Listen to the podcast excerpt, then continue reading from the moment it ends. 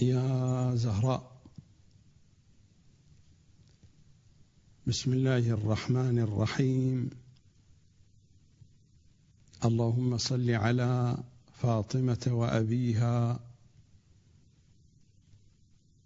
وبعلها وبنيها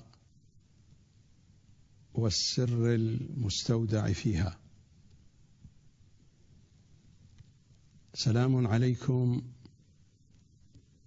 أشياع أمير المؤمنين في كل صقع ومكان.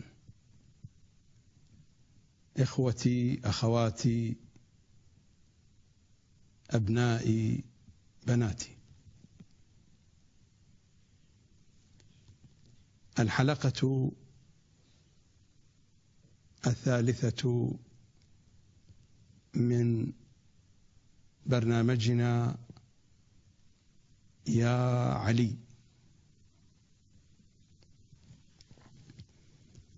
كان حديثي في الحلقة الأولى بمثابة مقدمة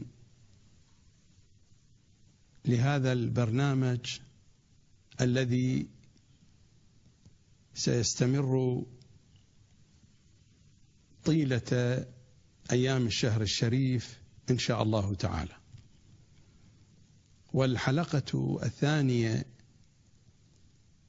تناولت فيها مشهدا من المشاهد العلوية من أجواء الكتاب والعترة.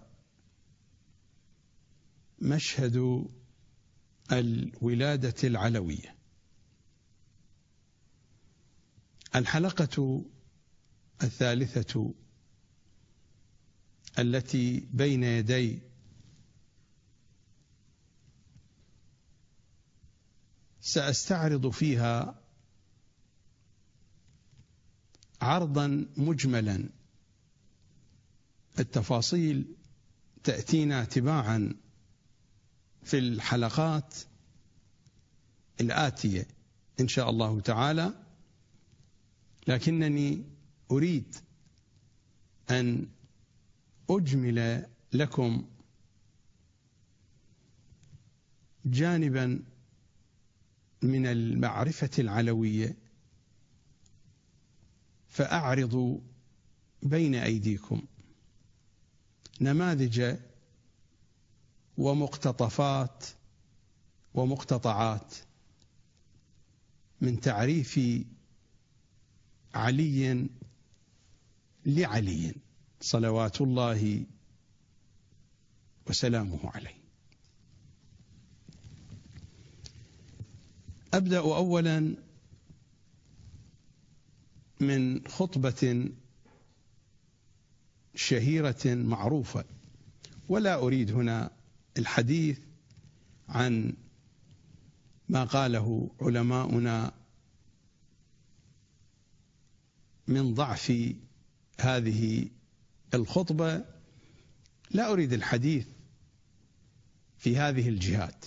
أذهب مستقيما للذي قاله علي صلوات الله وسلامه عليه من دون هذه الحواشي والتي قد تكون في بعض الأحيان في مستوى الترهات. لا حاجة لذكرها.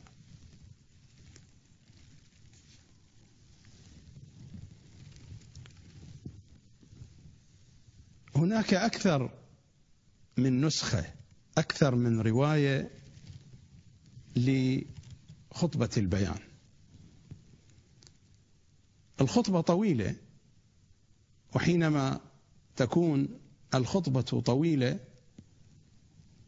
حفاظ هذه الخطبة ورواتها قطعا سيختلفون في روايتها.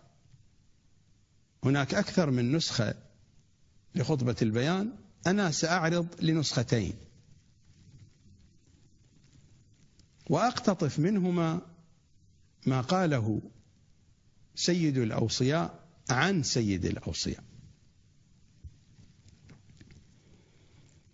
في النسخة الأولى من نسخ خطبة البيان ماذا يقول علينا؟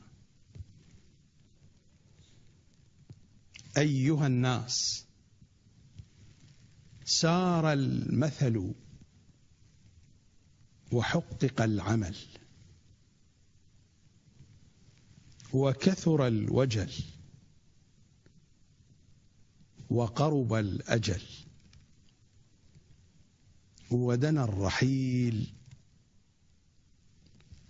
ولم يبق من عمري إلا القليل. هذه الخطبة خطبها في أيام خلافته.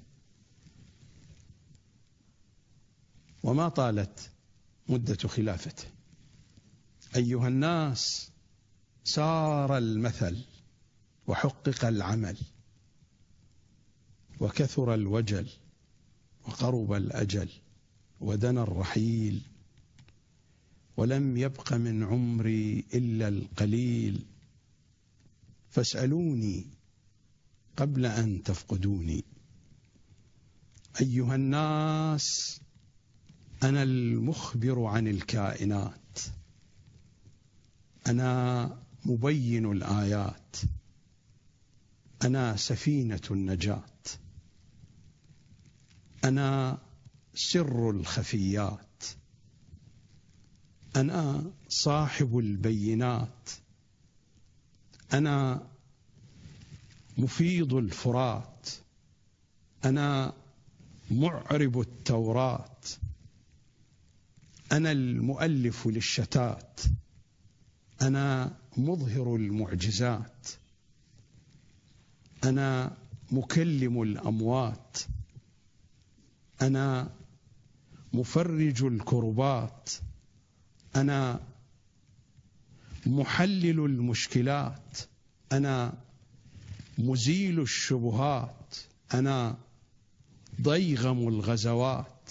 أنا مزيل المهمات. أنا آية المختار. أنا حقيقة الأسرار. أنا الظاهر علي حيدر الكرار. أنا الوارث علم المختار. أنا مبيد الكفار. أنا أبو الأئمة الأطهار. أنا قمر السرطان. أنا شعر الزبرقان. هذه مصطلحات فلكية. أنا قمر السرطان. أنا شعر الزبرقان. أنا أسد الشرى أنا سعد الزهرة. أنا مشتري الكواكب. أنا زحل الثواقب. أنا عين الشرطين. أنا عنق السبطين. أنا حمل الإكليل. أنا عطارد التعطيل. أنا قوس العراك. أنا فرقد السماك.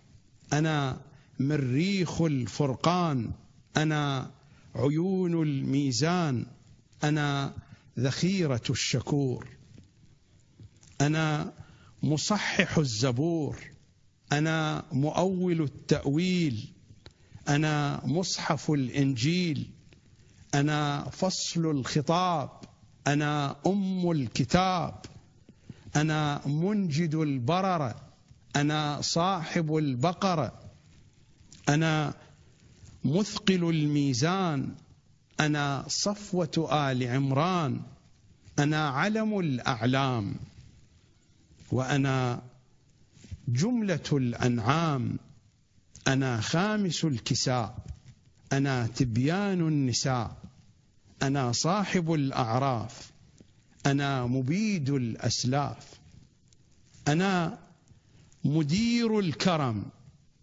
أنا توبة الندم. أنا الصاد والميم. أنا سر إبراهيم. أنا محكم الرعد. أنا سعادة الجد. أنا علانية المعبود. أنا مستنبط هود. أنا نحلة الخليل. أنا آية بني إسرائيل. أنا مخاطب الكهف. أنا محبوب الصحف. أنا الطريق الأقوم. أنا موضح مريم. أنا السورة لمن تلاها. أنا تذكرة آل طه. أنا ولي الأصفياء. أنا الظاهر مع الأنبياء. أنا مكرر الفرقان. أنا آلاء الرحمن. أنا محكم الطواسين. أنا إمام آل ياسين. أنا حاء الحواميم. أنا قسم ألف لام ميم. أنا سائق الزمر. أنا آية القمر. أنا راقب المرصاد. أنا ترجمة صاد. أنا صاحب الطور أنا باطن السرور أنا عتيد قاف أنا قارع الأحقاف أنا مرتب الصافات أنا ساهم الذاريات أنا سورة الواقعة أنا العاديات والقارعة أنا نون والقلم أنا مصباح الظلم أنا مؤلف أنا مؤول القرآن أنا مبين البيان أنا صاحب الأديان أنا ساقي العطشان أنا عقد الإيمان أنا قسيم الجنان أنا كيوان الإمكان أنا تبيان الامتحان أنا الأمان من النيران. أنا حجة الله على الإنس والجان. أنا أبو الأئمة الأطهار. أنا أبو المهدي القائم في آخر الزمان. ولأنت كذلك يا سيد الأوصياء وفوق ذلك. وفوق فوق ذلك. وفي النسخة الثانية من خطبة البيان.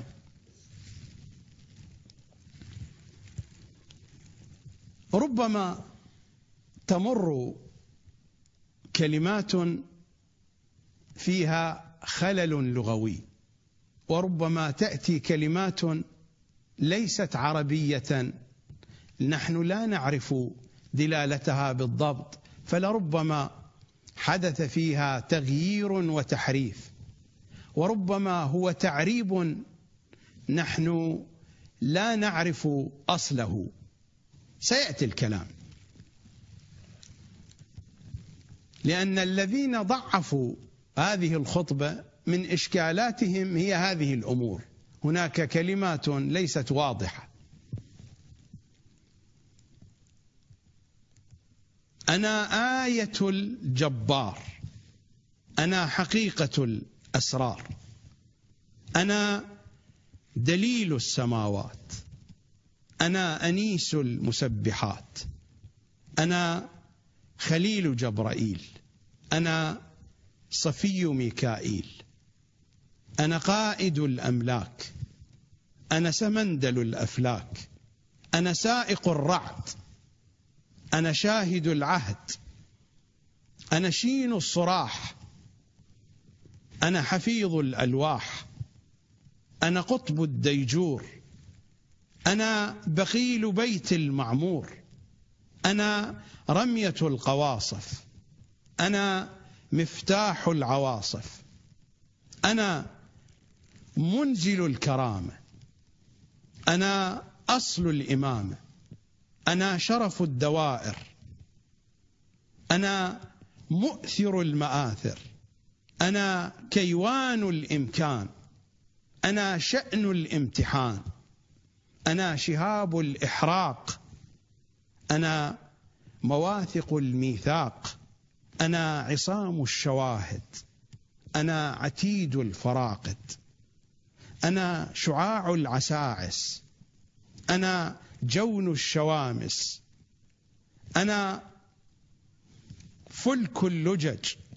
وأنا حجة الحجج. أنا فلك اللجج. وأنا حجة الحجج. أنا سماك البهو. أنا مطية العفو. أنا خير الأمم. أنا فضل ذي الهمم. أنا باب الأبواب. أنا مسبب الأسباب. هو مسبب الأسباب. أنا باب الأبواب. أنا مسبب الأسباب. أنا ميزان الحساب.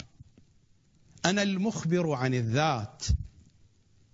أنا المبرهن بالآيات. أنا الأول في الدين. أنا الآخر في اليقين. أنا الباطن على الكفار.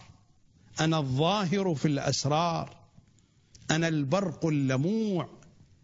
أنا السقف المرفوع. أنا مقبل الحساب. أنا مسدد الخلائق. أنا محقق الحقائق.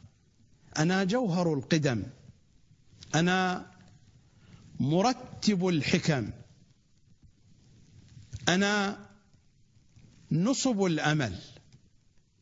أنا عامل العوامل. أنا مولج اللذات. أنا مجمع الشتات. أنا الأول والآخر. أنا الباطن والظاهر. أنا قمر السرطان. أنا شعر الزبرقان.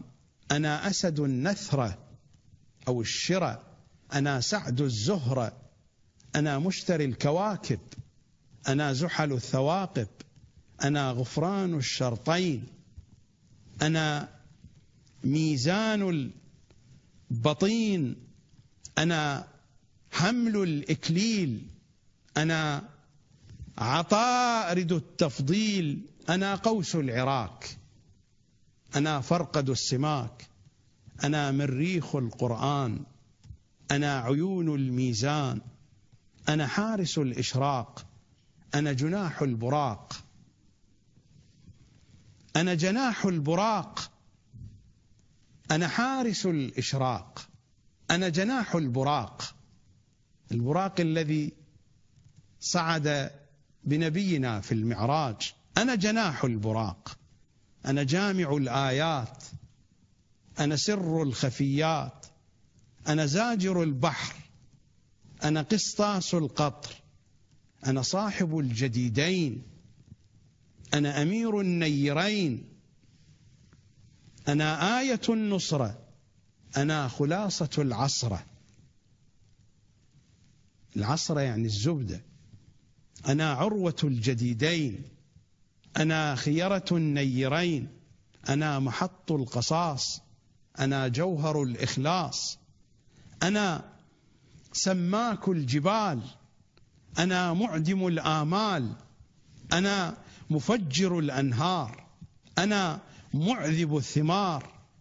أنا حامي الانف أنا شارف الشرف.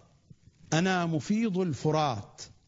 أنا معرب التوراه أنا هداية الملك. أنا عذوبة الأنهار. أنا لذيذ الثمار. أنا عفيف الطويه أنا نمحك البريه أنا نجاة الفلك. أنا غياث الملك. أنا مبين الصحف. أنا يافث الكث أنا ثاقب الكسف. أنا ذخيرة الشكور. أنا مفصح الزبور. أنا مؤول التأويل. أنا مفسر الإنجيل. أنا أم الكتاب. أنا فصل الخطاب. أنا صراط الحمد. أنا أساس المجد. أنا محيي البررة. أنا فصول البقرة. أنا مثقل الميزان. أنا صفوة آل عمران. أنا علم الأعلام. أنا جملة الأنعام. أنا خامس الكساء. أنا تبيان النساء. أنا صاحب الإيلاف. أنا رجال الأعراف. أنا محجة الفأل. أنا صاحب الأنفال. أنا مدير مائدة الكرم. أنا توبة الندم. أنا الصاد والميم. أنا ثعبان الكليم. أنا سر إبراهيم. أنا محكم الرعد. أنا سعادة الجد. أنا علانية المعبود.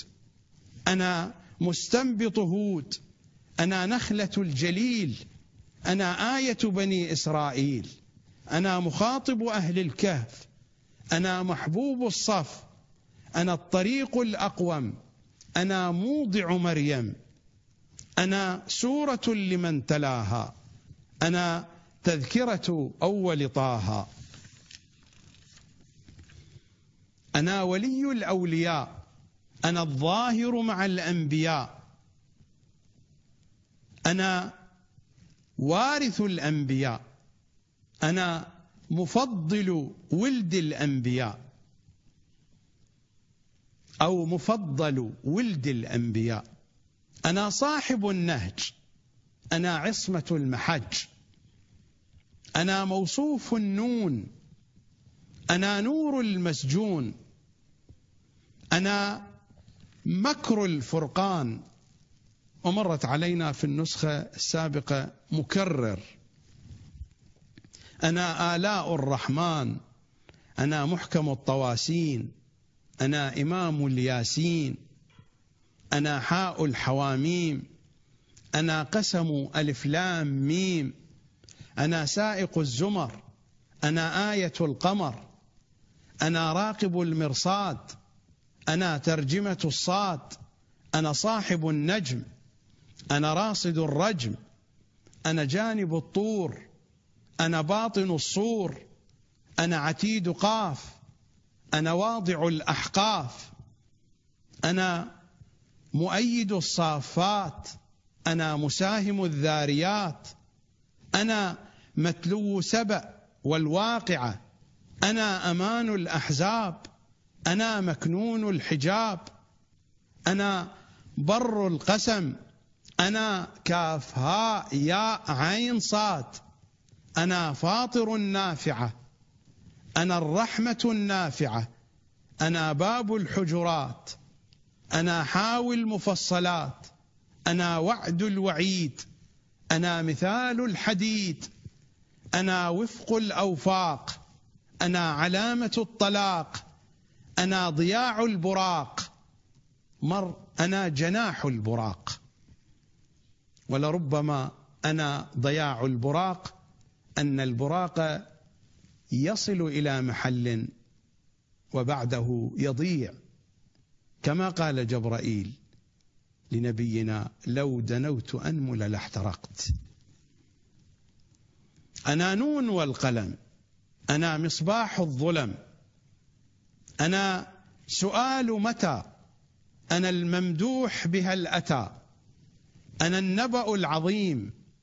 أنا الصراط المستقيم أنا زمان المطول أنا محكم الفصل أنا عذوبة القطر أنا مأمون السور أنا جامع الآيات أنا مؤلف الشتات أنا حافظ القرآن أنا تبيان البيان أنا شقيق الرسول أنا بعل البتول أنا سيف الله المسلول.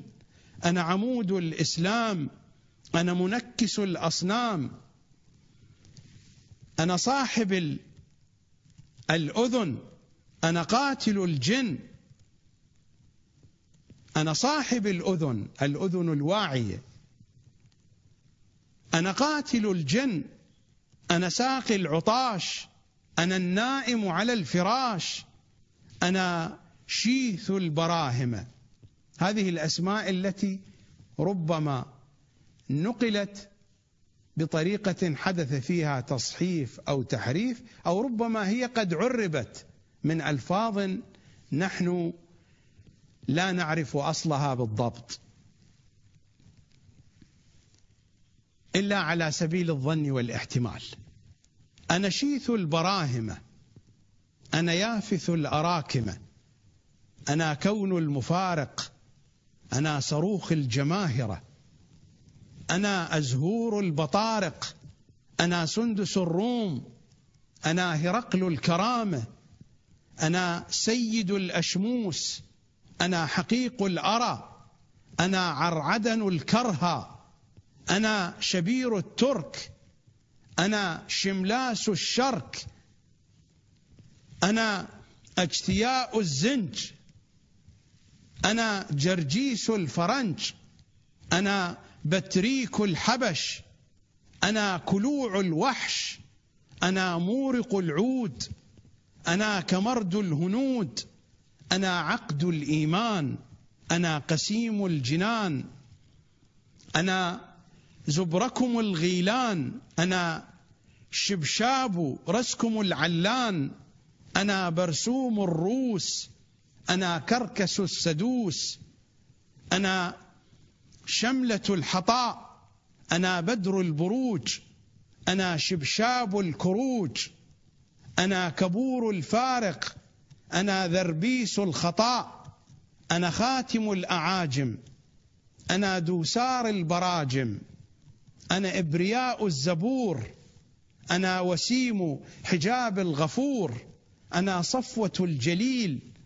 أنا إيليا إنجيل أنا استمساك العرات أنا برياء التوراة أنا سهل الطباع أنا منون الرضاع أنا سر الأسرار أنا خيرة الأخيار أنا حيدر الأصلع أنا مواخي اليوشع أنا مؤمن رضاع عيسى أنا در فلاح الفرس أنا ظهر قبائل الأنس أنا سمير المحراب أنا سؤال الطلاب أنا ذرماج العرش أنا ظهير الفرش أنا شديد القوى أنا حامل اللواء أنا سابق المحشر أنا ساقي الكوثر أنا قسيم الجنان أنا مشاطير النيران. أنا مغيث الدين. أنا إمام المتقين. أنا أطهر الأطهار. أنا وارث المختار. أنا مبيد الكفرة أنا أبو الأئمة البررة أنا قالع الباب. أنا عبد أواب. أنا صاحب اليقين. أنا سيد بدر وحنين. أنا حافظ الآيات.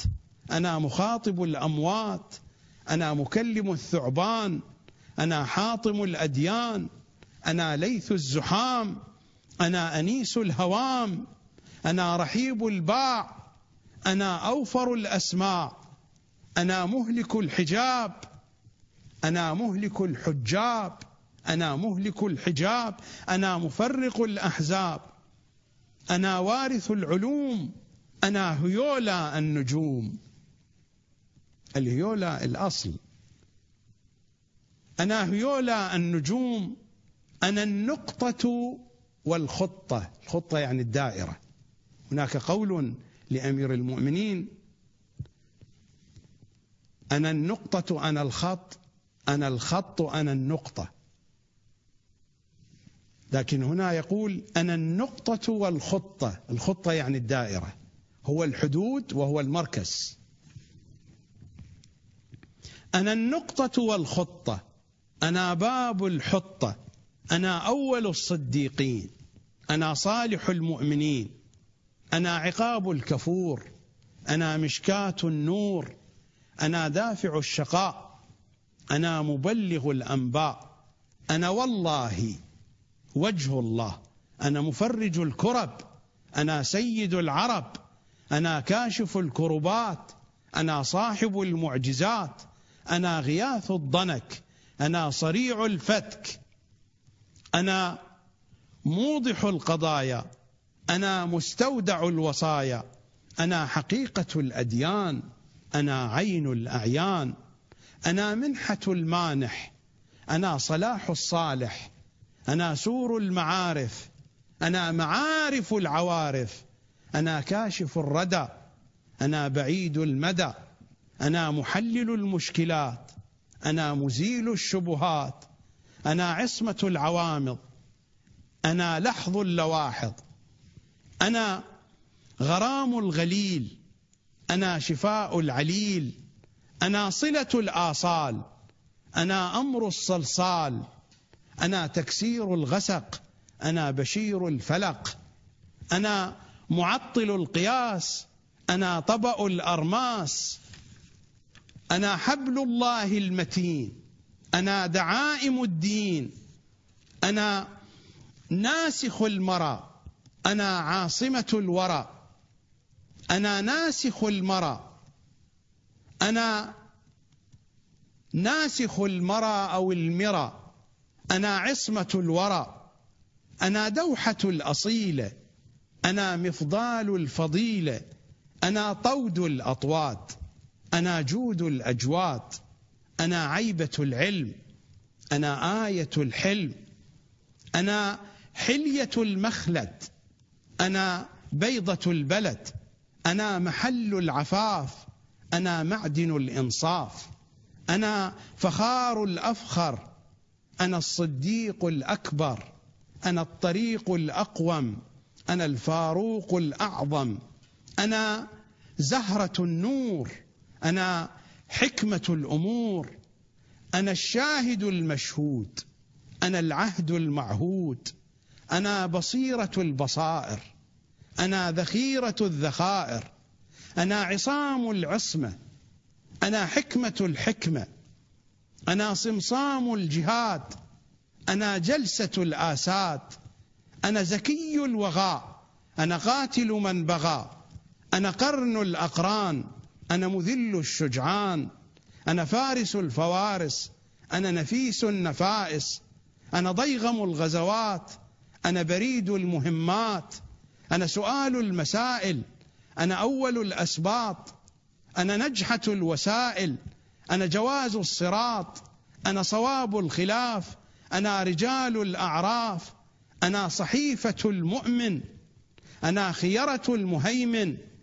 أنا ممجد الأحساب أنا جدول الحساب أنا لواء الراكز أنا أمن المفاوز أنا سميدع البسالة أنا خليفة الرسالة أنا مرهوب الشذا أنا أسمل القذى أنا صفوة الصفا أنا كفو الوفاء أنا إرث الموارث أنا أنفث النافث أنا الإمام المبين.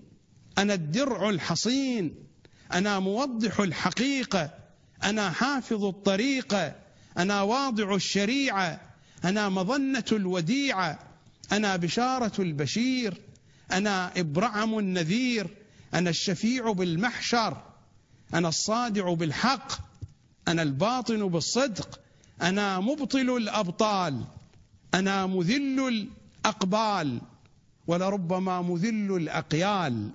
الأقيال جمع اللقيل وهم الطغاة. أنا مذل الأخيال أنا الضارب بذي الفقار أنا النقم على الكفار. أنا مخمد الفتن أنا مصدر المحن.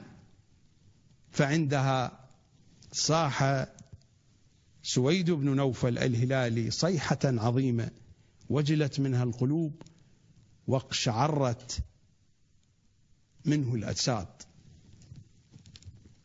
حين سمع هذا الكلام والخطبة طويلة طويلة.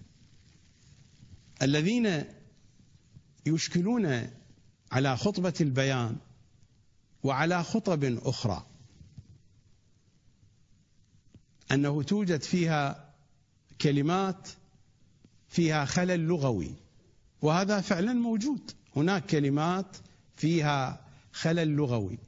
الخلل اللغوي ليس دليلا على أن هذا الكلام ليس صحيحا. الخلل إما جاءنا من الرواة خصوصا والخطبة طويلة وإما جاءنا من النساخ. أن يكون هناك بعض الخلل في نص كبير يشتمل على الكثير من المعاني والمفاهيم والمضامين والأسرار لا يعد شيئا مهما. هناك كلمات ليست عربية إما أن الرواة اشتبهوا في نقلها أو أنه جرت عليها عملية تعريب. هنا أقف على عملية التعريب كي أوضح المقصود منها لأن هذه القضية مهمة. للذين يتعاملون مع نصوص مثل هذه النصوص. التعريب مصطلح تارة يقصد منه الترجمة. حين نأتي إلى نص ليس عربيا ونترجمه نترجم معانيه إلى اللغة العربية يقال له تعريب. الترجمة بشكل عام. والتعريب مصطلح يستعمل في جهة معينة من الاستعمال اللغوي وهو حينما نتعامل مع أسماء أسماء لأشخاص أسماء لبلدان أسماء لمناطق جغرافية لأحداث لمواقع فلكية أسماء ومصطلحات بلغة غير عربية. فنجري عليها تغييرا في طريقة لفظها وفي طريقة تركيب ألفاظها. سآتيكم بأمثلة. هذه العملية يقال لها تعريب. فحينما تنقل المصطلحات والأسماء الأجنبية إلى اللغة العربية وتجري عليها عملية التعريب هذه ولا يوجد هناك توضيح تبقى هذه الكلمات مبهمة غير واضحة. وهذه العملية تجري في سائر لغات العالم. يعني في اللغة الإنجليزية هناك عملية أنجلزة مثل ما توجد عملية تعريب. غير الترجمة. في اللغة الفارسية تكون هناك عملية تفريس. في اللغة الفرنسية تكون هناك عملية فرنسة. تؤخذ مصطلحات من لغة أخرى وتغير بنيتها ويتغير لفظها. على سبيل المثال الآن مثلا لفظة England باللغة الإنجليزية. هل نلفظها في اللغة العربية بنفس هذه اللفظة فنقول England؟ أم نقول إنجلترا؟ وتكتب مرة إنجلترا بالجيم. ومرة تكتب بالكاف إنكلترا ومرة تكتب بالقاف الفارسية إنجلترا الكاف وعليها خط. England حين عربت صارت انجلترا يعني الآن الإنجليزي إذا يسمع كلمة انجلترا هل يعرف أن المراد من انجلترا England هذه عملية تعريب. في اللغة الفارسية كيف فرسوا الكلمة؟ صارت إنجلستان. هل إنجلستان مثل إنجلترا إنكلترا إنجلترا مثل England هذه عملية تعريب وعملية تفريس. نفس الشيء English English people الإنجليز الإنجليز الانكليس هل هذه الكلمة English مثل كلمة إنجليز أو انكليس أو انجليس أو حينما آخرون يتحدثون عن الإنجليز فماذا يقولون؟ Anglo-Saxon إنكلو ساكسون إنجلو ساكسون هل تتشابه هذه الكلمات؟ هذه عملية تعريب. نفس الشيء في اللغة الإنجليزية. إذا نأخذ مثال من اللغة الإنجليزية. هناك الآن ميدان من أهم الميادين والمعالم السياحية والعمرانية في مدينة لندن. وربما أكثر السواح الأجانب يذهبون إلى هذا الميدان لزيارته. ويأخذون الصور هناك. ميدان ربما في الدليل السياحي العربي يكتبون عليه ميدان الأسود. Trafalgar Square.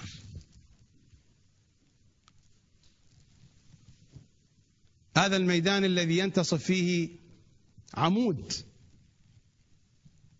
عالي جدا وعلى رأس العمود تمثال لرجل. هذا العمود معروف بعمود نيلسون. وهذا الرجل الذي على التمثال هو قائد القوة البحرية. في نهايات القرن الثامن عشر وبدايات القرن التاسع عشر. ترافالجر سكوير هذه الكلمة كلمة عربية.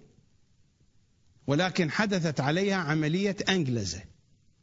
الطرف الأغار. الآن العربي حينما يسمع كلمة الطرف الأغار يعرف أن ترافالجر يعني هي الطرف الأغار. الطرف الأغر هو الطرف الغربي من إسبانيا. وهناك حدثت معركة سنة 1805 إن لم تخن الذاكرة. بين البحرية البريطانية وتقابلها البحرية الإسبانية والفرنسية. سميت هذه المعركة بمعركة الطرف الأغر بحسب التسمية العربية لهذه المنطقة للطرف الغربي من إسبانيا. باعتبار العرب كانوا يحكمون إسبانيا في مقطع من الزمان. فسموا المناطق بتسميات عربية. الطرف الغربي من إسبانيا سموه الطرف الأغر حدثت المعركة عند هذا المكان فسميت بمعركة الطرف الأغر هنا حدثت عملية أنجلزة فصارت الكلمة ترافالجر. ترافالجر يعني الآن العربي حين يسمع هذه الكلمة هل تعني الطرف الأغر لا فمنها ذلك إلا أن يكون قد اطلع على تفاصيل الموضوع. وبالمناسبة هي معركة تعتبر من المعارك الحاسمة في التاريخ البريطاني.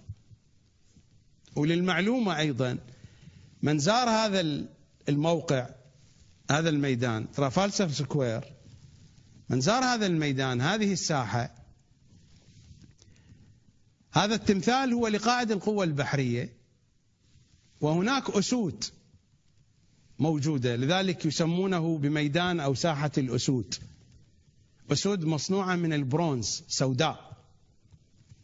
هذه الأسود صنعوها من المدافع الإسبانية والفرنسية ومن دانات المدافع. دانات يعني وعاء القنابل.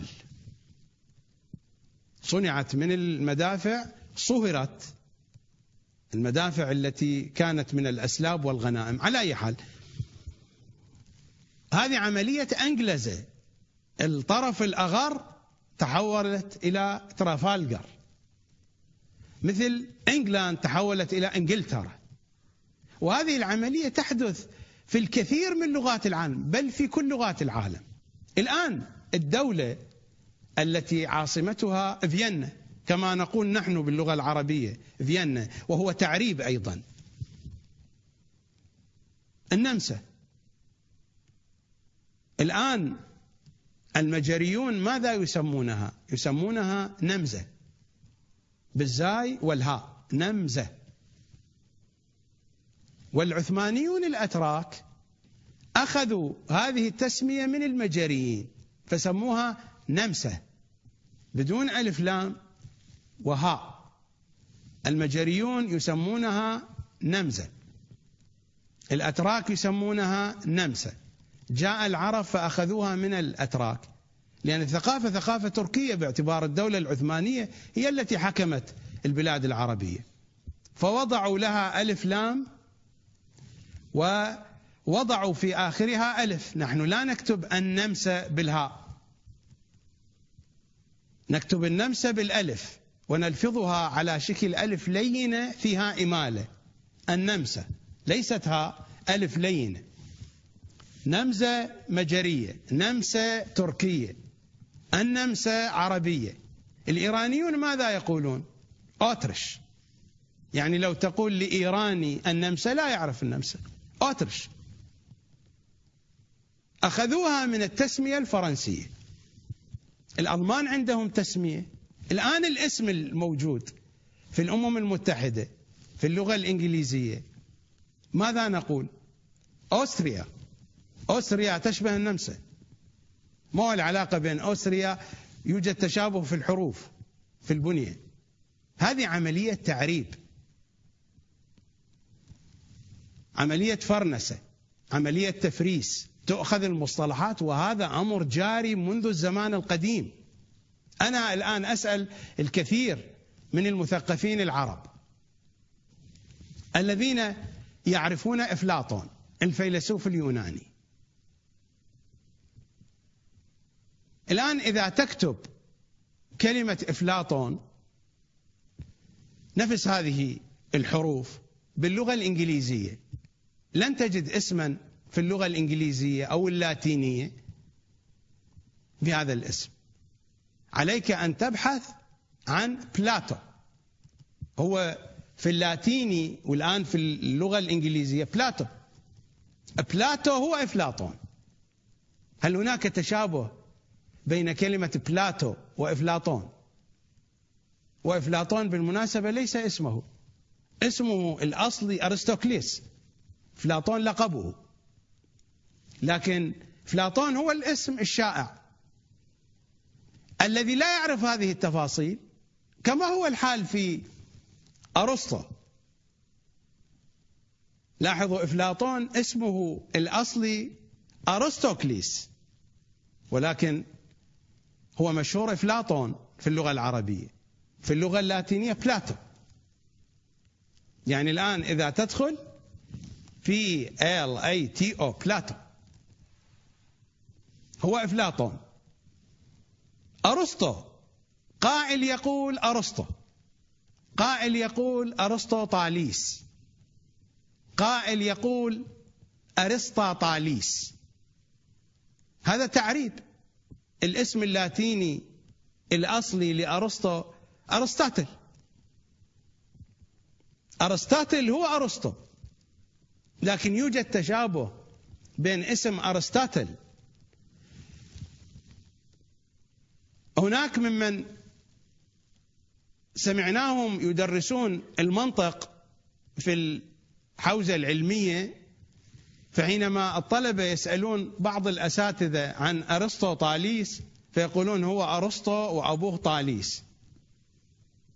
هو اسمه هذا أرسطو طاليس؟ اسم أبيه نيكوماخوس. هذا اسم أبيه المثبت في كتب التاريخ. ليس أرسطو ابن طاليس.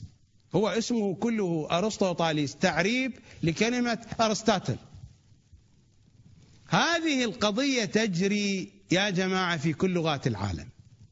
فإذا ما وجدتم شيئا في هذه الخطاب هذه جرت عليها عملية تعريب ولعدم الاهتمام بها نحن لا نعرف التفاصيل والخلفيات لهذه المصطلحات. وإلا هذه قضية ظاهرة منتشرة ويمكن أن آتيكم بمئات من الأمثلة.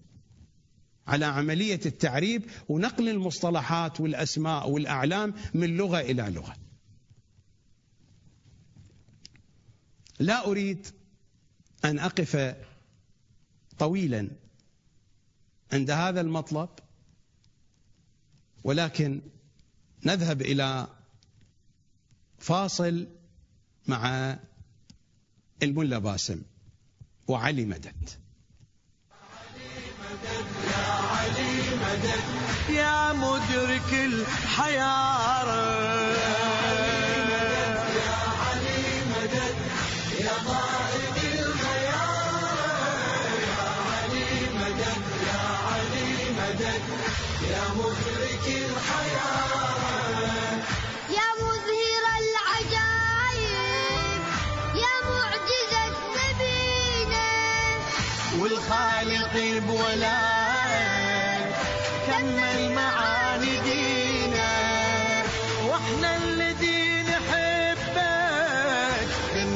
نجي نجينا باسمك الشهد باسمك الشهد. خل ياخذ البشارة؟ يا علي مدد يا علي مدد يا مدرك الحيارة. يا علي مدد يا علي مدد يا قائد الغيارة يا علي مدد. يا مدرك الحياة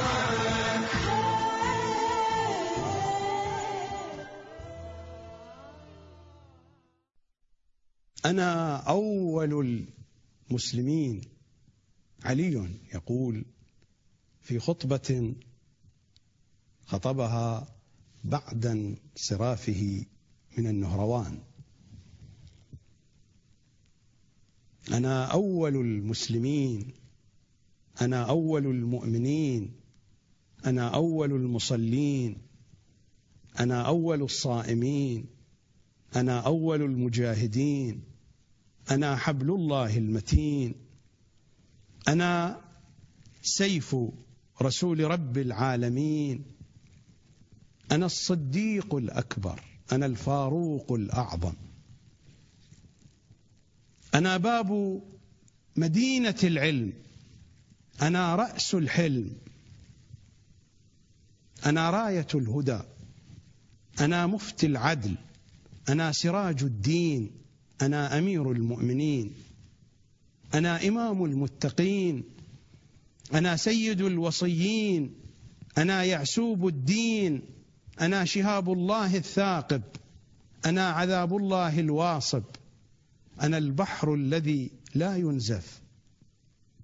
أنا الشرف الذي لا يوصف. أنا قاتل المشركين. أنا مبيد الكافرين. أنا غوث المؤمنين. أنا قائد الغر المحجلين. أنا أضراس جهنم القاطعة.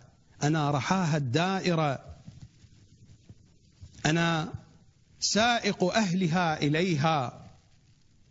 أنا ملقي حطبها عليها. أنا اسمي في الصحف عالية وفي التوراة برية وعند العرب عليا وإن لي أسماء في القرآن عرفها من عرفها. أنا الصادق الذي أمركم الله باتباعه. فقال وكونوا مع الصادقين. أنا صالح المؤمنين. أنا المؤذن في الدنيا والآخرة. أنا المتصدق راكعا. أنا الفتى ابن الفتى أخو الفتى. أنا الممدوح في هل أتى. أنا وجه الله. أنا جنب الله. أنا علم الله. أنا عندي علم ما كان وما يكون إلى يوم القيامة.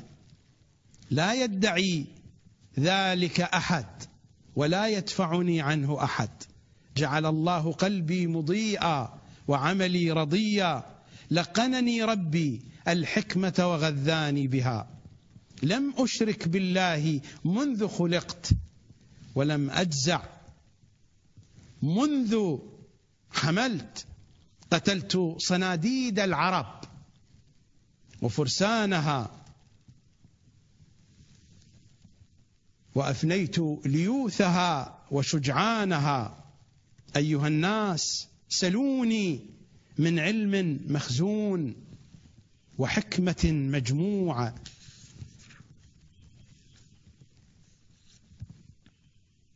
ويستمر في قوله صلوات الله وسلامه عليه في خطبة يرويها لنا الأصبغ بن نبات. أنا أخو رسول الله ووارث علمه ومعدن حكمه وصاحب سره. وما أنزل الله حرفا في كتاب من كتبه إلا وقد صار إلي وزاد لي علم ما كان وما يكون إلى يوم القيامة. أعطيت علم الأنساب والأسباب. وأعطيت ألف مفتاح يفتح كل مفتاح ألف باب.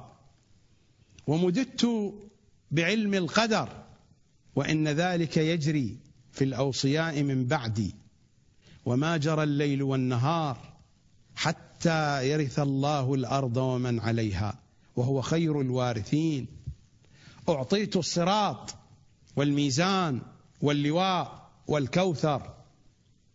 أنا المقدم على بني آدم يوم القيامة. أنا المحاسب للخلق. أنا منزلهم منازلهم. أنا عذاب أهل النار.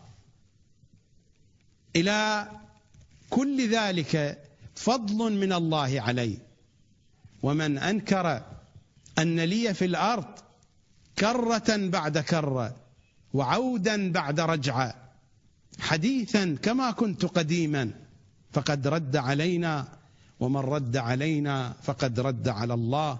أنا صاحب الدعوات أنا صاحب الصلوات أنا صاحب النقمات أنا صاحب الدلالات أنا صاحب الآيات العجيبات. أنا عالم أسرار البريات. أنا قرن من حديد. أنا ابدا جديد. أنا منزل الملائكة منازلها. أنا آخذ العهد على الأرواح في الأزل.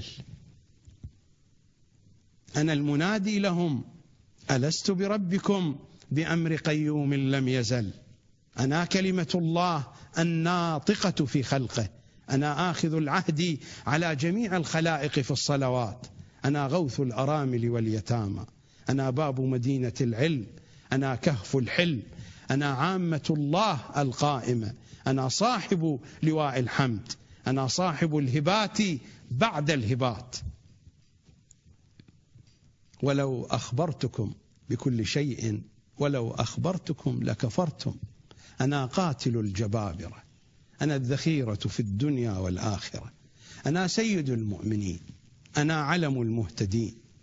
أنا صاحب اليمين. أنا اليقين. أنا إمام المتقين. أنا السابق إلى الدين. أنا حبل الله المتين. أنا الذي أملأها عدلا.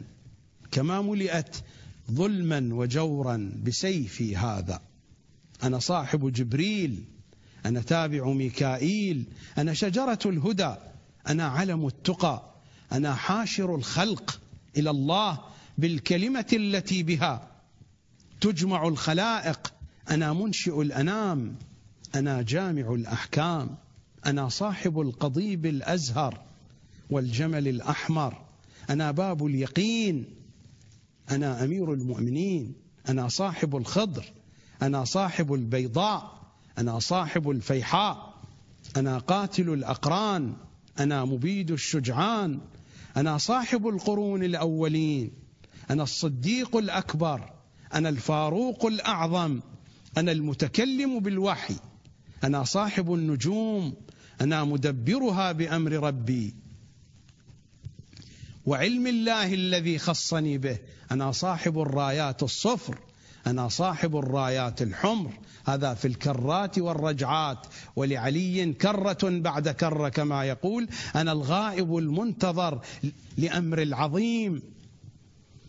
أنا المعطي أنا المبذل أنا القابض يدي على القبض.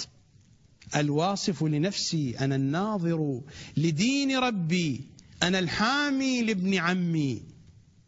أنا مدرجة في الأكفان أنا والي الرحمن أنا صاحب الخضر وهارون أنا صاحب موسى ويوشع بن نون أنا صاحب الجنة.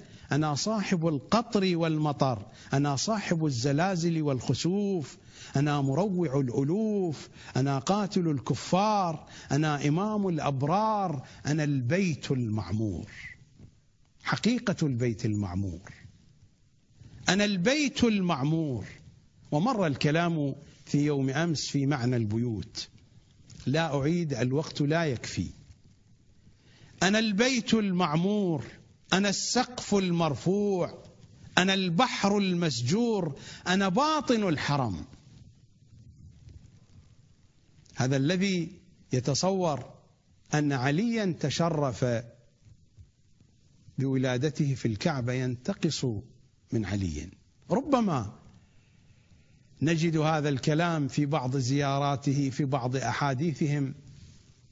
هذا بما يناسب العقول وإلا الحرم يتشرف بعلي بل الحرم هو مظهر من مظاهره كما يقول أنا باطن الحرم وباطن الحرم هو البيت المعمور وباطن البيت المعمور هو مظهر من مظاهر علي التي لا تعد ولا تحصى. أنا البيت المعمور أنا السقف المرفوع أنا البحر المسجور أنا باطن الحرم أنا عماد الأمم أنا صاحب الأمر الأعظم. هل من ناطق يناطقني أنا النار؟ ولولا أني أسمع كلام الله وقول رسول الله لوضعت سيفي فيكم وقتلتكم عن آخركم. ثم يقول أنا شهر رمضان. أنا ليلة القدر. شهر رمضان هو صورة لعلي وليلة القدر صورة لعلي. أنا شهر رمضان أنا ليلة القدر أنا أم الكتاب أنا أفصل الخطاب أنا سورة الحمد أنا صاحب الصلاة في الحضر والسفر. بل نحن الصلاة والصيام والليالي والأيام والشهور والأعوام كما قال ذلك القروي يا كل شو كلاشي يا كل شيء. بل نحن الصلاة والصيام والليالي والأيام والشهور والأعوام. أنا صاحب الحشر والنحر. أنا الواضع عن أمة محمد الوزر. أنا باب السجود. أنا العابد أنا المخلوق. أنا الشاهد أنا المشهود أنا صاحب السندس الأخضر أنا المذكور في السماوات والأرض. أنا الماضي مع رسول الله في السماوات. كما قال إن البراق جناحه علي أنا جناح البراق. وهذا مظهر من مظاهره. سيأتي الحديث عن معنى المظاهر. في الحلقات القادمة. كما قلت اليوم هو استعراض إجمالي. أنا الماضي مع رسول الله في السماوات. أنا صاحب الكتاب والقوس. أنا صاحب شيث ابن آدم. أنا صاحب موسى وإرم. أنا بي تضرب الأمثال. أنا السماء الخضر. ربما السماء الخضراء. أو ربما أنا السماوات الخضر. أنا السماء الخضر. أنا صاحب الدنيا الغبراء. أنا صاحب الغيث بعد القنوط ها أنا ذا فمن ذا مثلي؟ أنا صاحب الرعد الأكبر. أنا صاحب البحر الأكدر. أنا مكلم الشمس. أنا الصاعقة على الأعداء. أنا غوث من أطاع من الورى والله ربي لا إله غيره. ألا وإن للباطل جولة وللحق دولة ويستمر في حديثه سيد الأوصياء صلوات الله وسلامه عليه. بأسمائك الحسنى يا أمير أروح خاطري. بأسمائك الحسنى أروح خاطري. إذا هب من قدس الجلال نسيمها. لئن سقمت نفسي فأنت طبيبها. وإن شقيت يوما فمنك نعيمها. أبا حسن لو كان حبك مدخلي جهنم كان الفوز عندي جحيمها. وكيف يخاف النار من كان موقنا بأنك مولاه وأنت قسيمها. بأسمائك الحسنى أروح خاطري.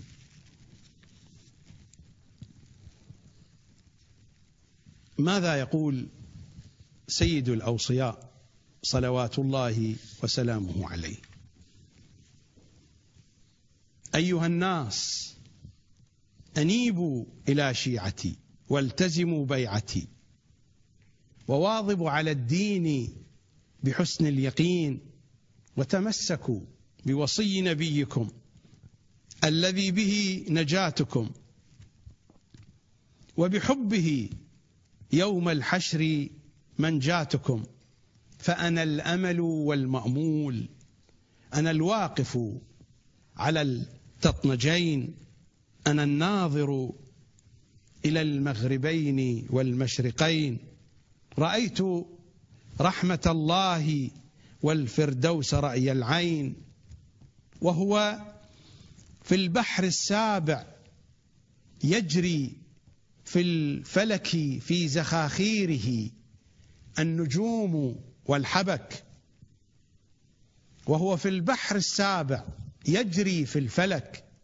في زخاخيره النجوم والحبك ورأيت الأرض ملتفة كالتفاف الثوب القصور وهي في خزف من التطنج الأيمن مما يلي المشرق والتطنجان خليجان من ماء كأنهما أيسار تطنجين وأما المتولي دائرتها.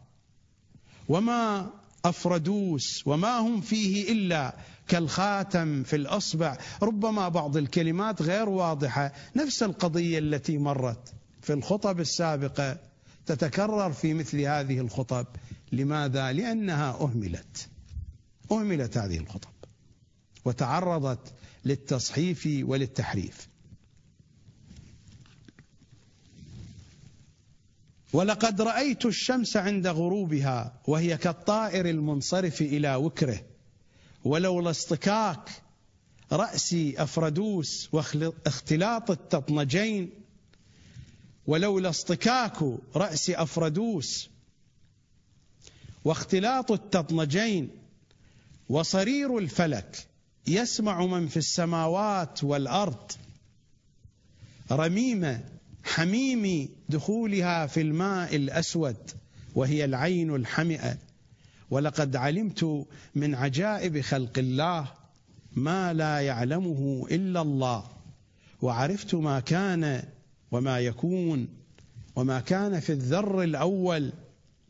مع من تقدم من آدم الأول ولقد كشف لي فعرفت وعلمني ربي فتعلمت ألا فعوا ولا تضجوا ولا ترتجوا فلولا خوفي عليكم أن تقولوا جن أو ارتد لأخبرتكم بما كانوا وما أنتم فيه وما تلقونه إلى يوم القيامة.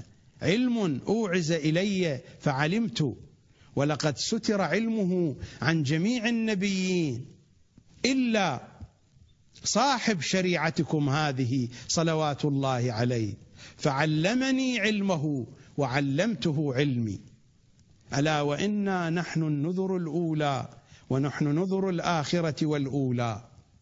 ونذر كل زمان وأمان وبنا هلك من هلك وبنا نجا من نجا. فلا تستطيعون ذلك فينا. فوالذي فلق الحب وبرأ النسم وتفرد بالجبروت والعظمه لقد سخرت لي الرياح والهواء والطير وعرضت علي الدنيا فأعرضت عنها. أنا كاب الدنيا لوجهها. فحنى متى يلحق بي اللواحق؟ لقد علمت ما فوق الفردوس الأعلى. وما تحت السابعة السفلى وما في السماوات العلى وما بينهما وما تحت الثرى. كل ذلك أي نوع من العلم كما يقول سيد الأوصياء كل ذلك علم إحاطة. كل ذلك علم إحاطة لا علم إخبار. فارق كبير بين علم الإحاطة في علم الإحاطة المعلومات حاضرة بنفسها عند العالم وفي علم الإخبار صور المعلومات. فارق كبير. صور المعلومات كعلمي وعلمك. الآن حين أتحدث عن السكر هل تكون هناك مادة السكر موجودة في ذهني؟ هل أستشعر الحلاوة؟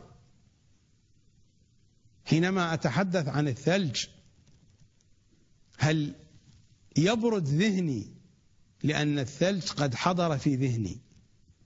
علم الإخبار هو علم بصور المعلومات أما علم الإحاطة نفس المعلومات حاضرة محيط بها.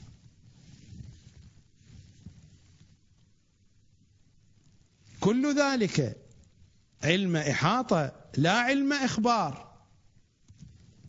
أو لا علم أخبار والكلام واحد إخبار أو أخبار. أقسم برب العرش العظيم. لو شئت أخبرتكم بآبائكم وأسلافكم أين كانوا؟ وممن كانوا؟ وأين هم الآن؟ وما صاروا إليه؟ فكم من آكل منكم لحم أخيه وشارب برأس أبيه؟ يقصد أنك أكلت لحم أخيك حين تتفتت وتتفسخ هذه الأجزاء وتنتشر في التراب وينمو من التراب الشجر وتأكل الحيوانات من هذا الشجر فيأكل الإنسان من هذه الحيوانات ومن هذه الأشجار.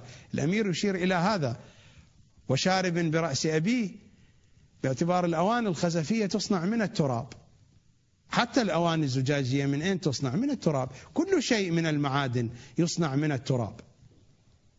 فإن رأس أبي قد تفتت تفسخ وتحول إلى أجزاء وذرات ورجع إلى هذا التراب. ومن نفس هذه المواد التي كان رأس أبيه قد تكون منها الآن يصنع منها قدح يشرب به الماء. هذا مقصود الأمير.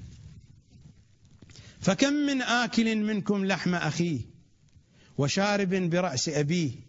وهو يشتاقه ويرتجيه هيهات هيهات. إذا كشف المستور وحصل ما في الصدور وعلم أين الضمير وأيم الله لقد كوستم كوزات وكررتم كرات وكم بين كرة وكرة من آية وآيات. ما بين مقتول وميت فبعض في حواصل الطيور وبعض في بطون الوحش. والناس ما بين ماض وزاج ورايح وغاد. ولو كشف لكم ما كان مني في القديم الأول وما يكون مني في الآخرة لرأيتم عجائب مستعظمات وأمورا مستعجبات وصنايع وإحاطات. أنا صاحب الخلق الأول. ذلك هو علي. أنا صاحب الخلق الأول. أنا صاحب الخلق الأول قبل نوح الأول.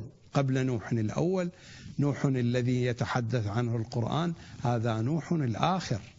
إن قبل عالمكم هذا قبل عالمنا هذا اثنا عشر ألف عالم وقبل آدمكم هذا اثنا عشر ألف آدم. ونحن في آخر هذه العوالم. وفي آخر هذه الأوادم. آدم الذي أبونا هو آخر الأوادم. وعالمنا هو آخر العوالم. هكذا خبرونا. هنا يتحدث عن نوح الأول.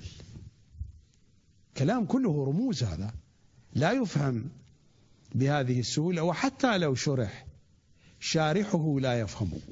سأشرح هذا الكلام ولكنني إنما أشرحه عن طريق اللغة وعن طريق بعض القرائن. الحقائق بعيدة عن أذهاننا جميعا. أنا صاحب الخلق الأول. قبل نوح الأول. ولو علمتم ما كان بين آدم ونوح من عجائب اصطنعتها. آدم ونوح آدم آدمنا. ونوح نوحنا. أما نوح الأول ذلك الذي قبل اثني عشر ألف عالم. ولو علمتم ما كان بين آدم ونوح من عجائب اصطنعتها وأمم أهلكتها فحق عليهم القول. من تابع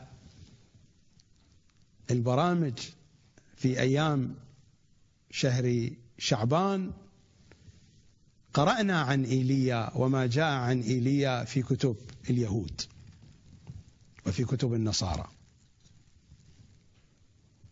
ولو علمتم ما كان بين آدم ونوح من عجائب اصطنعتها وأمم أهلكتها فحق عليهم القول فبئس ما كانوا يفعلون. أنا صاحب الطوفان الأول. الطوفان الأول ليس الحديث هنا عن طوفان نوح الذي هو من عالمنا هذا. أنا صاحب الطوفان الأول. أنا صاحب الطوفان الثاني. الطوفان الثاني هو هذا طوفان نوح في عالمنا هذا. أنا صاحب سيل العرن. أنا صاحب الأسرار المكنونات. أنا صاحب عاد والجنات. أنا صاحب ثمود والآيات. أنا مدمرها.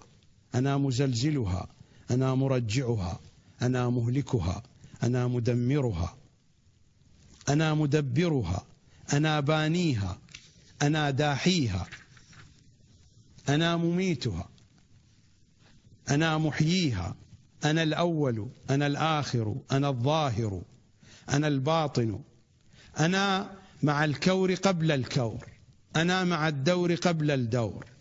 أنا مع القلم قبل القلم. أنا مع اللوح قبل اللوح. أنا صاحب الأزلية الأولية. أنا صاحب جابلقى وجابرسة أنا صاحب الرفوف وبهرم. أنا مدبر العالم. الأول حين لا سماؤكم هذه ولا غبراؤكم. أنا مدبر العالم الأول حين لا سماؤكم هذه ولا غبراؤكم. علي مولى مع الرادود نزار القطري. علي علي مولى علي علي مولى علي علي مولى علي علي علي مولى.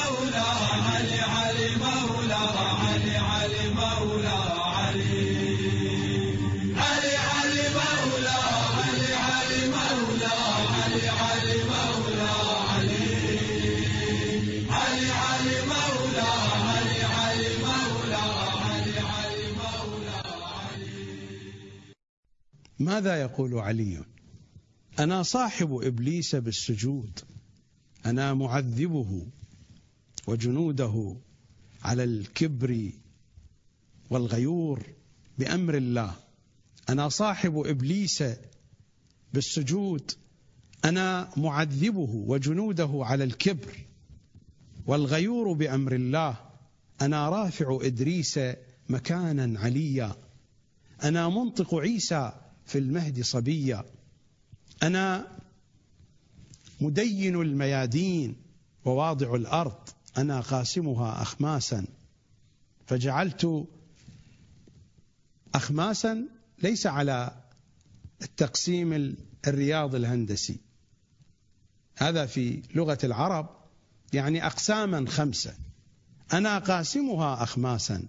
فجعلت خمسا برا وخمسا بحرا وخمسا جبالا وخمسا عمارا وخمسا خرابا. أنا خرقت القلزم من الترجيم وخرقت العقيم من الحيم وخرقت كلا من كل وخرقت بعضا في بعض. أنا طيرثا أنا جانبوثا أنا البار حلون أنا عليوثوثا أنا المسترق على البحار في نواليم الزخار عند البيار إلى أن يقول أنا مبرج الأبراج وعاقد الرياح ومفتح الأفراج وباسط العجاج أنا صاحب الطور أنا ذلك النور الظاهر أنا ذلك البرهان الباهر. وإنما كشف لموسى شقص من شقص الذر من المثقال. كما مر علينا كروبي من الكروبيين من شيعتهم من الخلق الأول. أشرق شيء من نوره. هنا الإمام يقول وإنما كشف لموسى شقص من شقص الذر من المثقال. في بعض الروايات أنه برز إليه بمقدار هذا الخاتم من النور. من نور ذلك الكروبي. والرواية هنا تذهب إلى ما هو أدق من ذلك أصغر من ذلك. وإنما كشف لموسى شقص من شقص الذر من المثقال هو أساسا الذر لا يرى الذر في لغة العرب للشيء الذي لا يرى لأصغر حبة من الرمل أو للنملة الصغيرة جدا أو لهذه الذرات المتحركة في أشعة الشمس الداخلة إلى البيوت. ألا ترى شيئا يتحرك؟ هذا هو الذر في لغة العرب ذرة الهباء. حينما تحاول أن تمسك بها فإنك لا تمسك شيئا. وإنما كشف لموسى شخص من شخص الذر من المثقال. وكل ذلك بعلم من الله ذي الجلال. أنا صاحب جنات الخلود. أنا مجري الأنهار انهارا من ماء تيار. هذا في الدنيا وفي الجنة وأنهارا من لبن وأنهارا من عسل مصفى وأنهارا من خمر لذة للشاربين. أنا حجبت جهنم وجعلتها طبقات السعير وسقر الجير والأخرى عن قيوس أعددتها للظالمين وأودعت ذلك كله وادي برهوت. ويستمر الحديث عن علي وهو يحدثنا عن علي صلوات الله وسلامه عليه. أنا عندي مفاتيح الغيب لا يعلمها بعد رسول الله إلا أنا. أنا ذو القرنين المذكور في الصحف الأولى. أنا صاحب خاتم سليمان. أنا ولي الحساب. أنا صاحب الصراط والموقف. قاسم الجنة والنار بأمر ربي. أنا آدم الأول. آدم الأول. ليس آدم الذي هو أبونا. قبل آدمكم هذا. اثنا عشر ألف. في رواية ألف ألف آدم.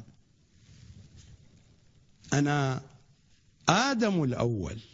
أنا نوح الأول. أنا آية الجبار. أنا حقيقة الأسرار.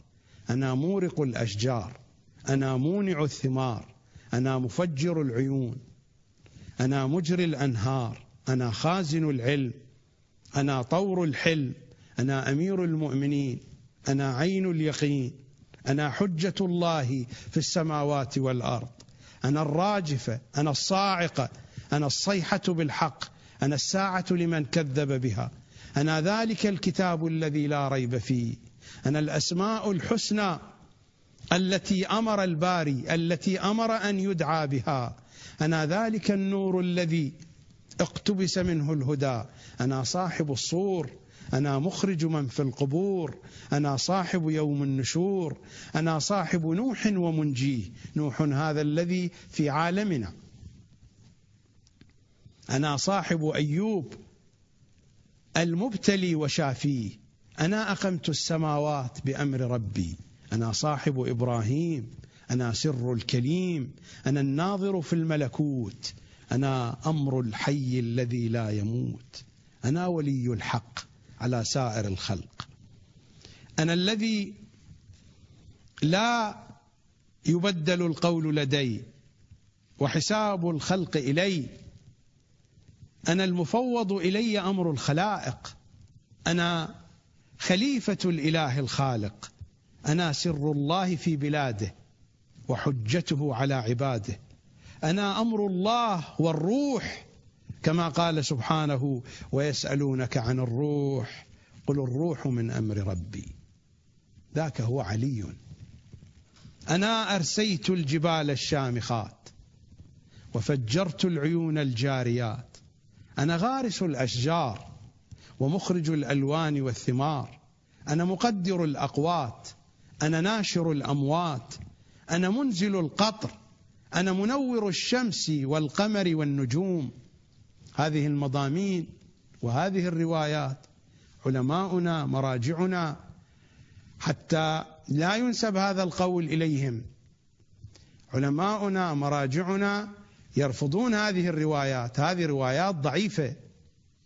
هذه روايات يصفها علماؤنا ومراجعنا بالغلو ويعتمدون على قواعد علم الرجال في تضعيفها ورفضها وعلى قواعد علم الكلام. بالنسبة لي أنا أعتقدها وهذا هو كلام أمير المؤمنين صلوات الله وسلامه عليه إنما أقول هذا حتى لا يقال عني بأنني أسبب إحراجا لأحد.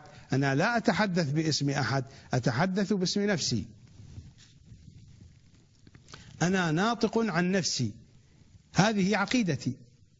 هذه كلمات علي أنا أصدقها.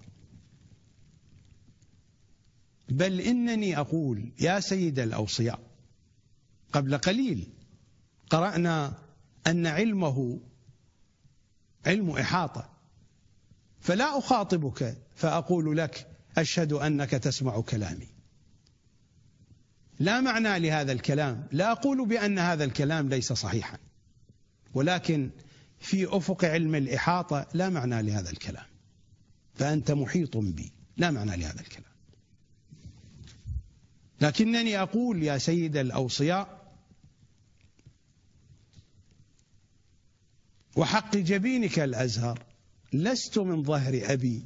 إن كنت أعتقد بأن هذه المضامين تعد شيئا من فضلك. فهي لا تعد شيئا إلى فضلك. أنا غارس الأشجار ومخرج الألوان والثمار. أنا مقدر الأقوات. أنا ناشر الأموات. أنا منزل القطر. أنا منور الشمس والقمر والنجوم. أنا قيم القيامة. أنا القيم الساعة. أنا الواجب له من الله الطاعة. أنا سر الله المخزون. أنا العالم بما كان وما يكون. أنا صلاة المؤمنين وصيامهم. مر علينا قبل قليل. هو شهر رمضان. هو ليلة القدر. هو صلاتنا. هو صيامنا. هو كل شيء. أنا صلاة المؤمنين وصيامهم. أنا مولاهم وإمامهم. أنا صاحب النشر الأول والآخر. أنا صاحب المناقب والمفاخر. أنا صاحب الكواكب. أنا عذاب الله الواصب. أنا مهلك الجبابرة الأول. أنا مزيل الدول. أنا صاحب الزلازل والرجف. أنا صاحب الكسوف والخسوف. أنا مدمر الفراعنة بسيفي هذا. أنا الذي أقامني الله في الأضلة ودعاهم إلى طاعتي فلما ظهرت أنكروا فقال الله سبحانه فلما جاءهم ما عرفوا كفروا به. أنا نور الأنوار أنا حامل العرش مع الأبرار أنا صاحب الكتب السالفة أنا باب الله الذي لا يفتح لمن كذب به ولا يذوق الجنة أنا الذي تزدحم الملائكة على فراشي. وتعرفني عباد أقاليم الدنيا. أنا ردت لي الشمس مرتين وسلمت علي كرتين وصليت مع رسول الله القبلتين وبايعت البيعتين. أنا صاحب بدر وحنين أنا الطور أنا الكتاب المسطور أنا البحر المسجور أنا البيت المعمور.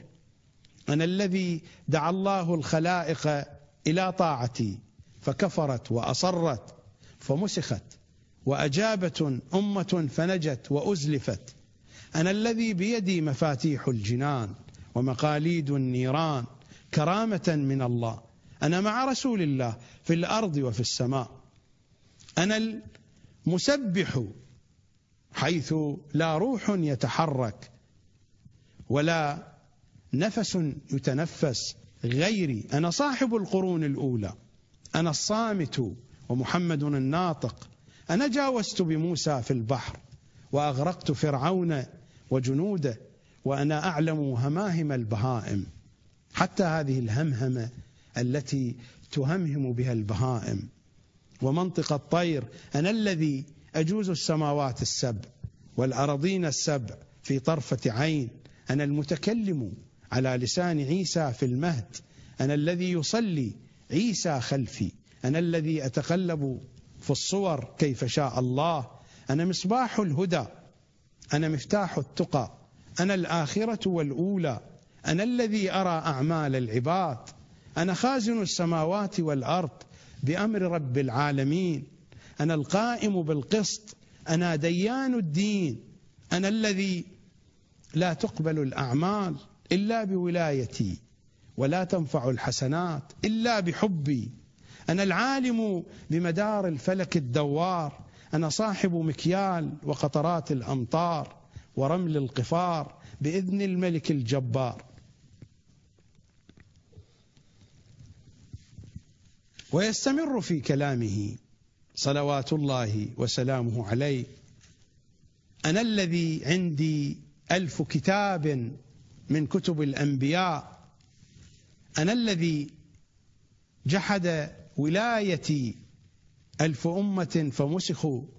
أنا المذكور في سالف الأزمان والخارج في آخر الزمان. أنا قاسم الجبارين في الغابرين ومخرجهم ومعذبهم في الآخرين. إلى أن يقول أنا المتكلم بكل لسان. أنا الشاهد لأعمال الخلائق في المشارق والمغارب. أنا صهر محمد. صلى الله عليه وآله خلاصة الكلام هنا. أنا المعنى الذي لا يقع عليه اسم ولا شبه. ما مر علينا الاسم الذي خلقه الله وهو بالحروف غير متصوت وباللافظ غير منطق. مر علينا الرواية والحديث المفصل في الكاف الشريف. أنا المعنى الذي لا يقع عليه اسم ولا شبه. المعنى الذي لا يقع عليه اسم ولا شبه. لا توجد ألفاظ تحيط بهذا المعنى. ووالله هذا شيء قليل قليل قليل قليل حتى ينقطع النفس. ولا يعد بشيء من فضل علي صلوات الله وسلامه عليه. أنا حاولت أن أعرض بشكل مجمل هذه المضامين. هناك حديث في الكافي الشريف سأقرأ لكم منه مقطعا. لكن قارنوا بين هذه العبارات وبين العبارات السابقة. العبارات التي سأقرأها لكم من الحديث الرضوي المروي عن إمامنا الرضا صلوات الله وسلامه عليه الإمام يذكر اوصافا جانبية من صفات الإمام من صفاتهم صلوات الله عليه. يعني الصفات التي يذكرها هنا هي في المعنى والمضمون أقل بكثير من المضامين التي مرت في كلمات سيد الأوصياء. ما الفائدة من ذكري لها؟ في نهاية الأمر تتضح الصورة. إمامنا الرضا يتحدث عن الإمام المعصوم فماذا يقول؟ يقول الإمام كالشمس الطالعة المجللة بنورها للعالم وهي في الأفق بحيث لا تنالها الأيدي والأبصار. الإمام البدر المنير والسراج الزاهر والنور الساطع والنجم الهادي في غياهب الدجى وأجواز البلدان والقفار ولجج البحار. الإمام الماء العذب على الظمأ والدال على الهدى والمنجي من الردى. الإمام النار على اليفاع. اليفاع المكان المرتفع. الإمام النار على اليفاع. العرب كانت تضع النيران على اليفاع كي يهتدي الناس إلى بيوتهم. الإمام النار على اليفاع. الحار لمن اصطلى به. والدليل في المهالك. من فارقه فهالك. الإمام السحاب الماطر والغيث الهاطل والشمس المضيئة والشمس الظليلة والأرض البسيطة والعين الغزيرة والغدير والروض. الإمام الأنيس الرفيق والوالد الشفيق والأخ الشقيق والأم البرة بالولد الصغير ومفزع العباد في الداهية النآت مصيبة الكبيرة. الإمام أمين الله في خلقه وحجته على عباده وخليفته في بلاده. والداعي إلى الله والذاب عن حرم الله. الإمام المطهر من الذنوب والمبرأ عن العيوب. إلى آخر ما يورد من أوصاف الإمام. هذه من أوصاف الإمام ولكنها في حاشية أوصاف الإمام. المطالب التي مرت في كلمات الأمير أوسع وأعمق من هذه الأوصاف. ومع ذلك إمامنا الرضا بعد أن يورد هذه الأوصاف التي هي في حاشية أوصاف الإمام على حقيقتها ماذا يقول؟ فمن ذا الذي يبلغ معرفة الإمام؟ من هذا الذي يستطيع أن يعرف الإمام؟ أن يعرفه كنه المعرفة.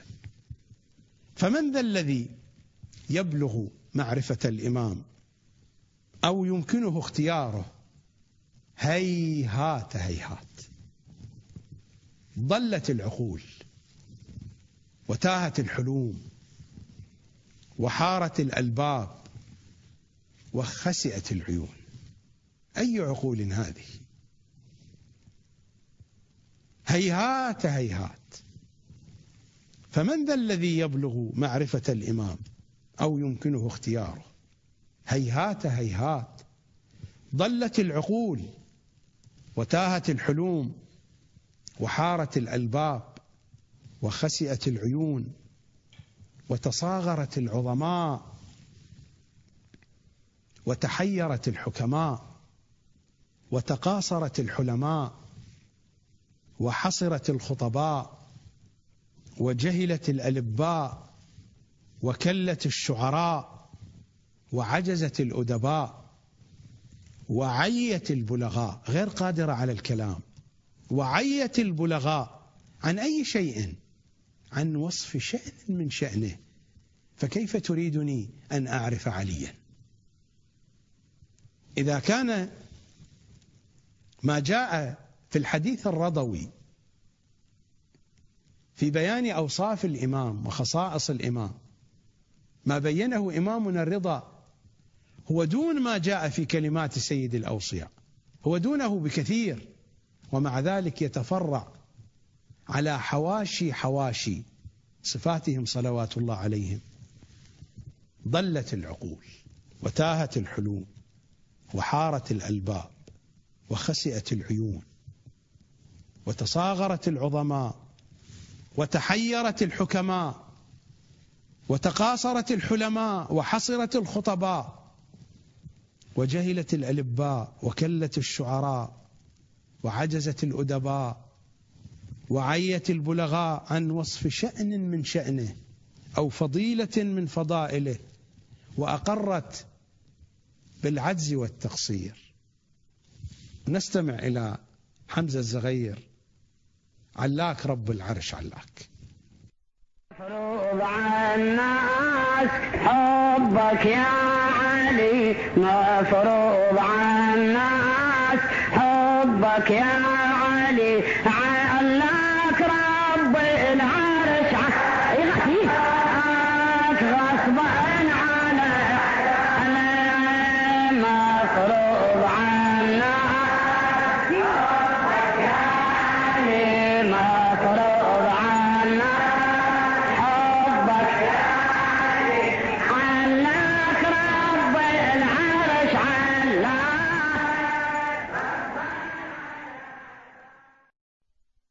هؤلاء كلهم عجزوا.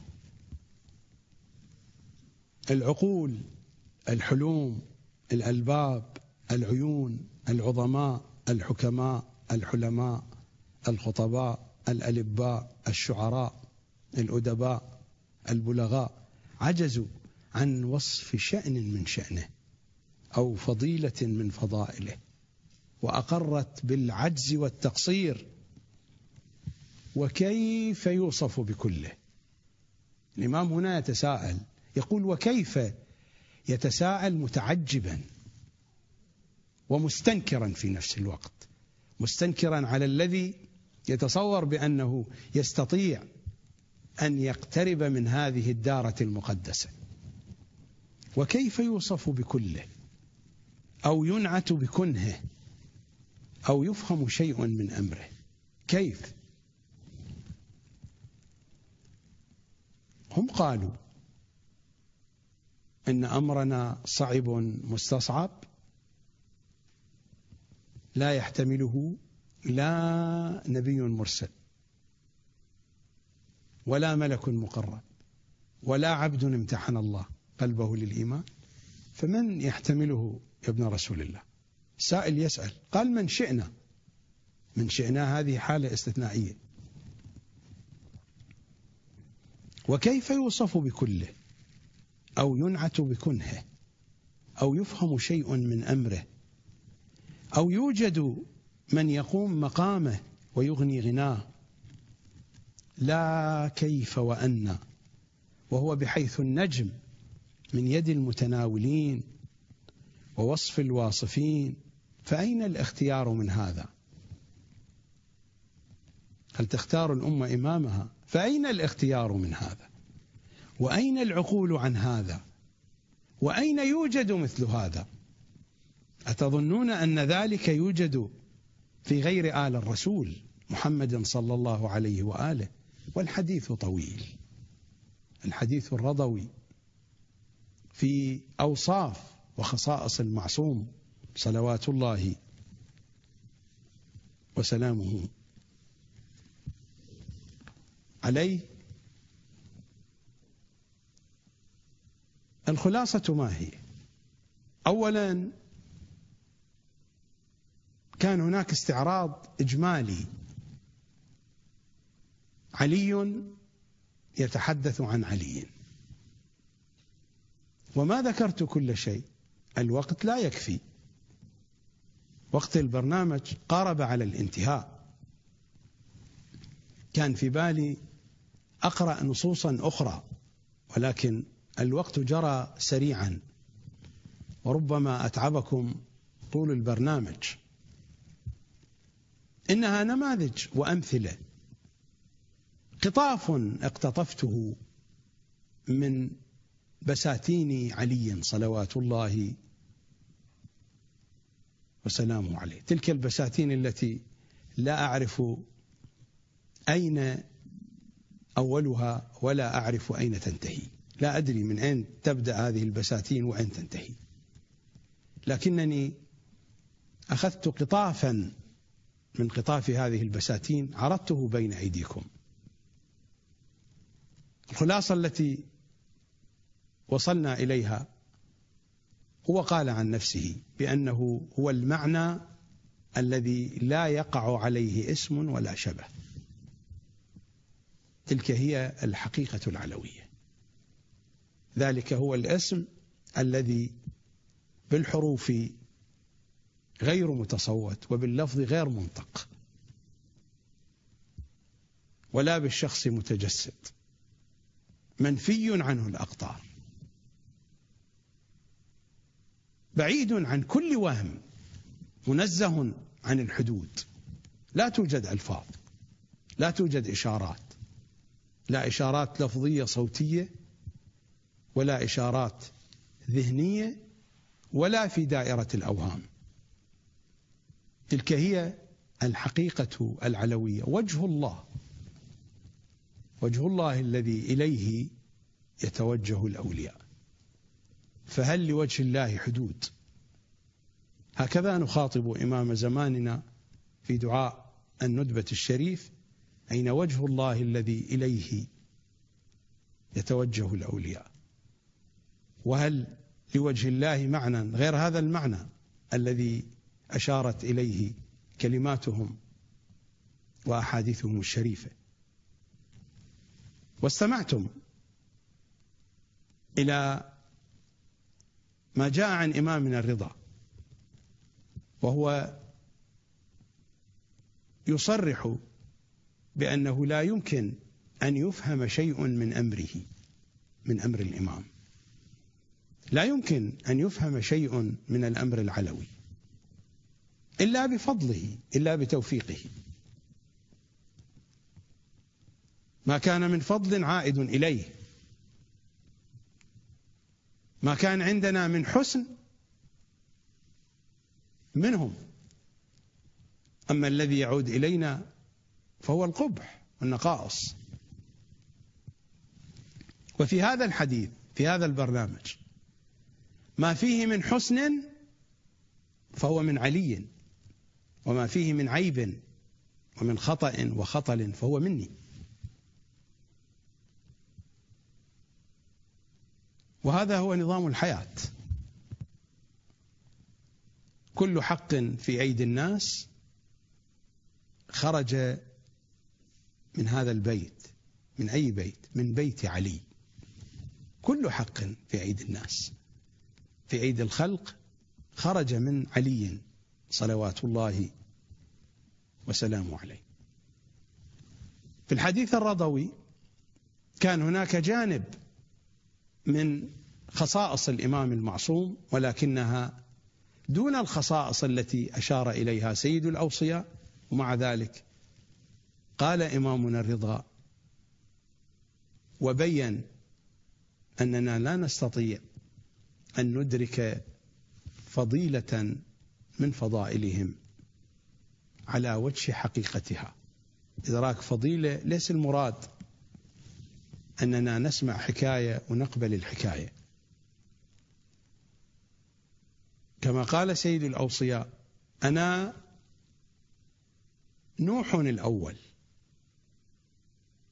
أنا مدبر العالم الأول. قبل أن تكون سماؤكم هذه وغبراؤكم هذه. يعني هذه الفضيلة متواصلة. لها مظاهر وظهورات وتدرج في هذا الوجود. إدراك الفضيلة التي يتحدث عنها إمامنا الرضا بهذا المعنى. لا بمعنى الإخبار. العلم علمان علم إحاطة وعلم إخبار علمنا علم إخبار وما هو بعلم؟ العلم هو علم الإحاطة. وإمامنا الرضا في حديثه أئمتنا يتحدثون عن هذه المرتبة من العلم.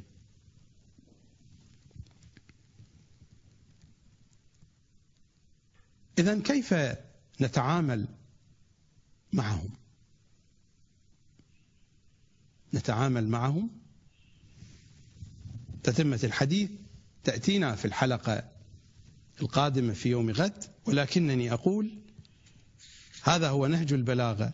علي قال وردوهم ورود الهيم العطاش. هو هكذا قال. مثل النياق العطشانة وترى ماء. هكذا أنتم توجهوا إلينا وردوهم ورود الهيم. الهيم العطشة. لأن القضية ليست خاضعة لحسابات رياضية ولا لمنطق أرسطي ولا لاستحسانات خرقاء. إننا نتحدث عن الاسم الأعظم الأعظم الأعظم الأعز الأجل الأكرم الذي خلقته نخاطب الباري فاستقر في ظلك. فلا يخرج منك إلى غيرك. إنه علي.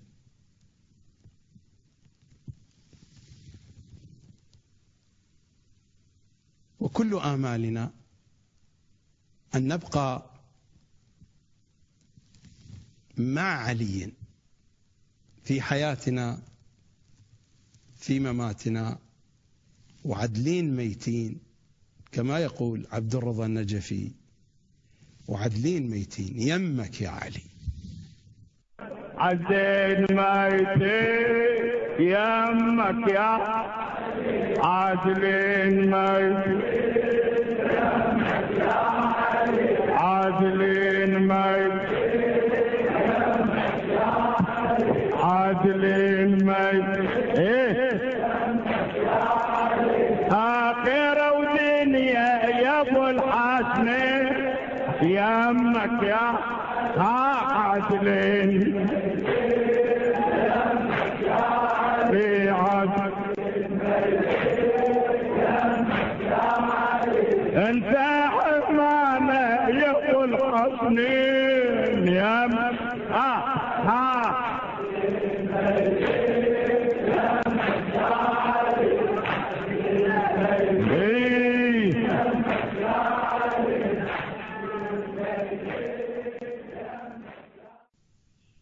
يا محمد يا علي اكفيانا فإنكما كافيان وانصرانا